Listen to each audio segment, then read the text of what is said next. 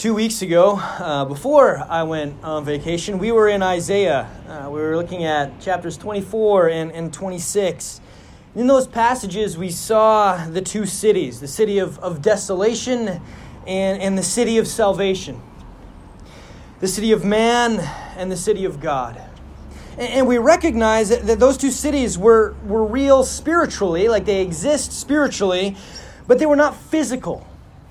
The city of God, the kingdom of God, is not some, some spot we can, we can find on a map. It's the location of your heart, your belief. It is the indication of who you are putting your faith in, your hope in, your trust in. And so, while last time we discussed the spiritual, today our text responds to the realities of the physical. In order to grasp fully the, the context into which our text is, is speaking, let us read the preceding verses. Isaiah is speaking to King Hezekiah. Hezekiah has just shown some men from Babylon, from Assyria, all of the treasures that his kingdom holds. He has betrayed the strength and the jewels of his country to foreigners. We read Isaiah 39, verses 5 to 8. Then Isaiah said to Hezekiah, Hear the word of the Lord Almighty. The time will surely come when everything in your palace and all that your predecessors have stored up until this day will be carried off to Babylon. Nothing will be left, says the Lord. And some of your descendants, your own flesh and blood, who will be born to you, will be taken away, and they will become eunuchs in the palace of the king of Babylon. The word of the Lord you have spoken is good, Hezekiah replied. For he thought, there will be peace and security in my lifetime. In response to his failures before God and as a king of his people, Isaiah prophesies from the Lord against Hezekiah. He tells of how the people of Israel will be taken into Babylon, where they will be slaves, where the king's own descendants will serve as eunuchs in the palace of the king of Babylon. This is terrible. This, this is a stinking disgrace. This should be abhorrent to Hezekiah. He should be freaking out. This should lead to Hezekiah's repentance. Instead, how does Hezekiah respond? At least I will be safe, he thinks to himself. At least there will be safety in my lifetime. He's not concerned about the future of the people. He's not worried about where this path is going. He's not worried about the consequences of his actions and the state of his heart. He's comfortable. He knows that this will happen to, to other people, to somebody else, just not him. And, and so he is at peace. And Isaiah's prophecy comes true. Hezekiah dies, Babylon invades, and, and the people are taken to live lives of slavery and exile in a foreign land. So now, in, in Babylonian exile, God's people are defeated, they're bitter, they're disillusioned. In fact, they think that God has failed them. For that's what we typically do, right? When, when things seem out of our control, and we can't figure out why something is happening in the world around us or, or to us personally, when we have no control over the situation that we find ourselves in, we turn our eyes to the sovereign, all powerful, all knowing creator of the universe, and we blame him.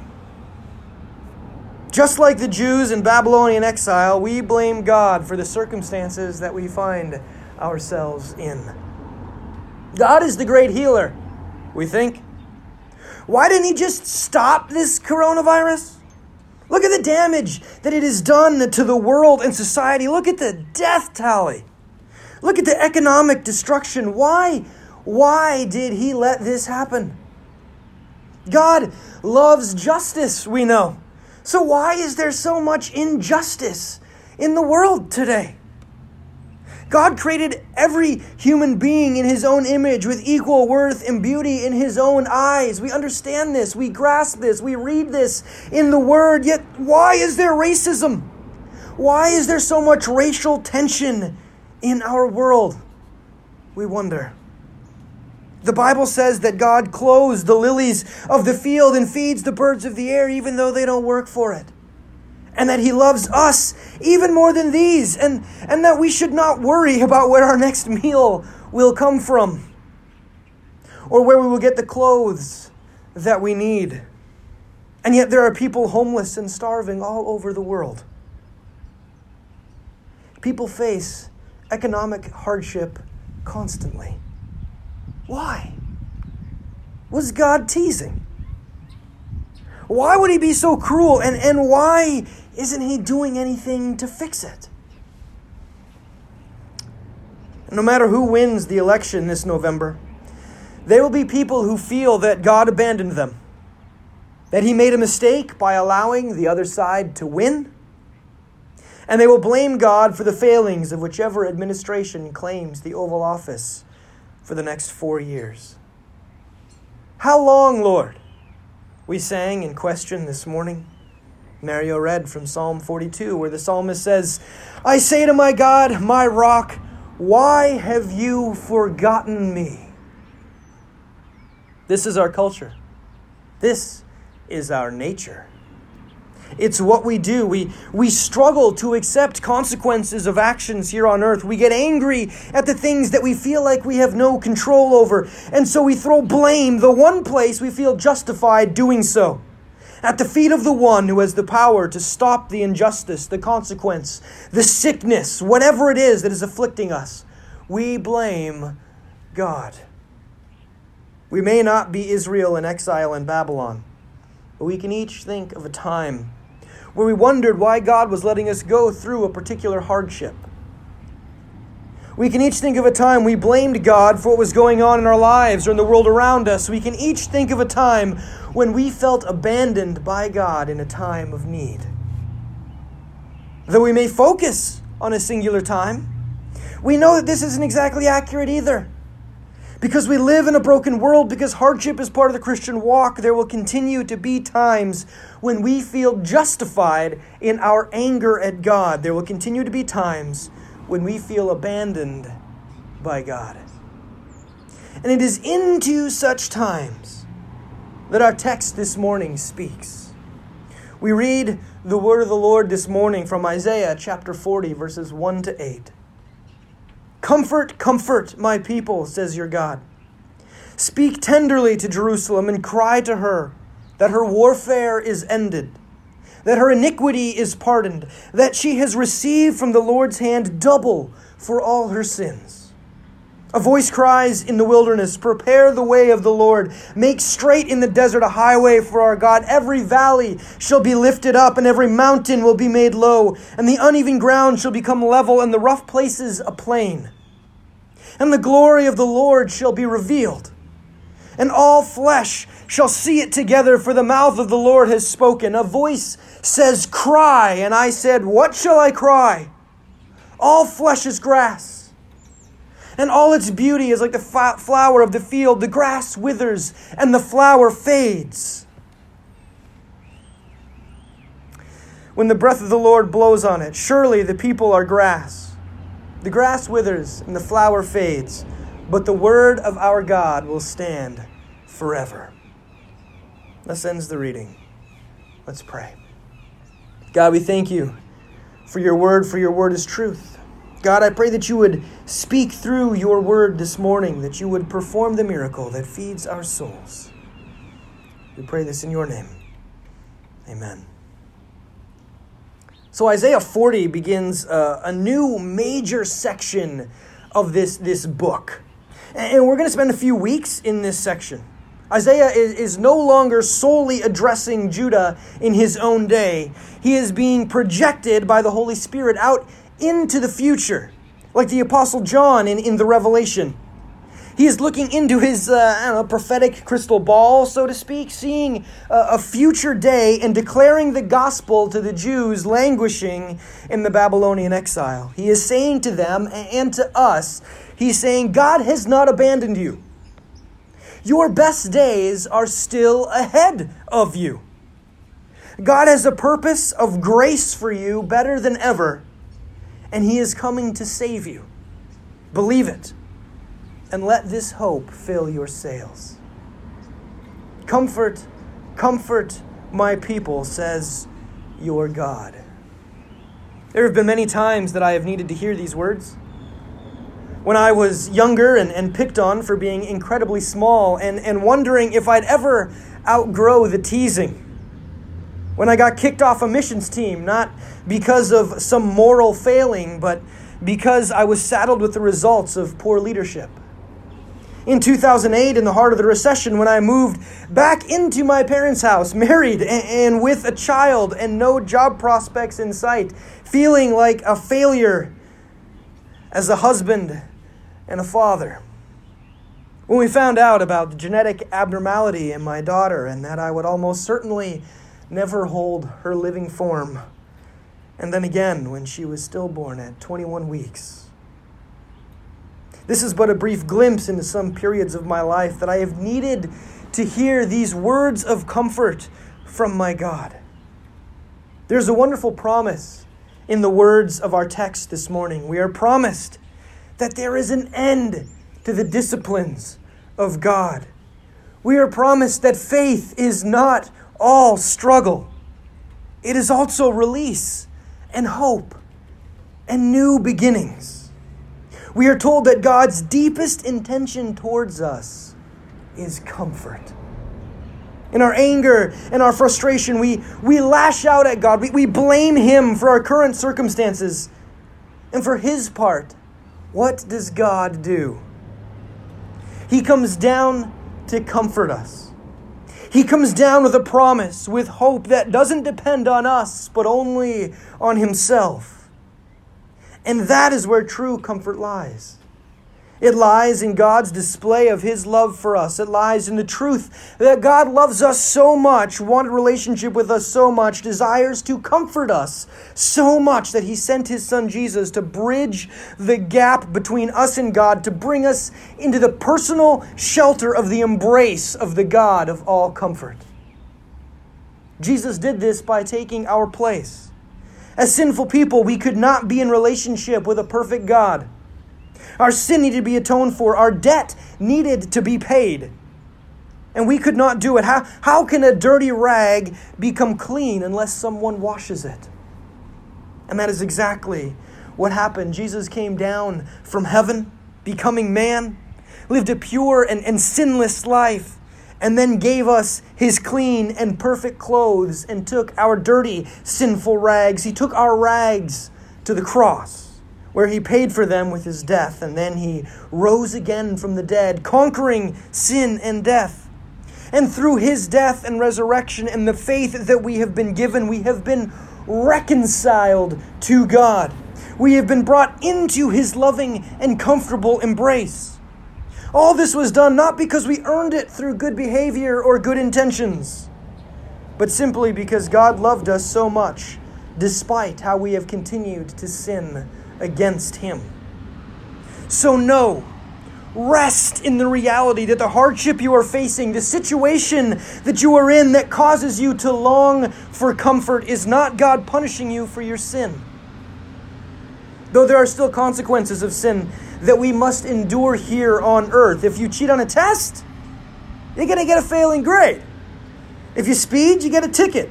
If you litter, there's a fine, etc., right? Like we we we understand that there are consequences, physical consequences for for the sin that we commit here on earth, but the sickness, the economic struggle, the unfairness of life, the injustice in the world are not punishment for sin, for Jesus took the punishment for sin fully on the cross. The hardships that you face are not a reflection of how God feels about you. The hardships that you face are not a reflection of how God feels about you.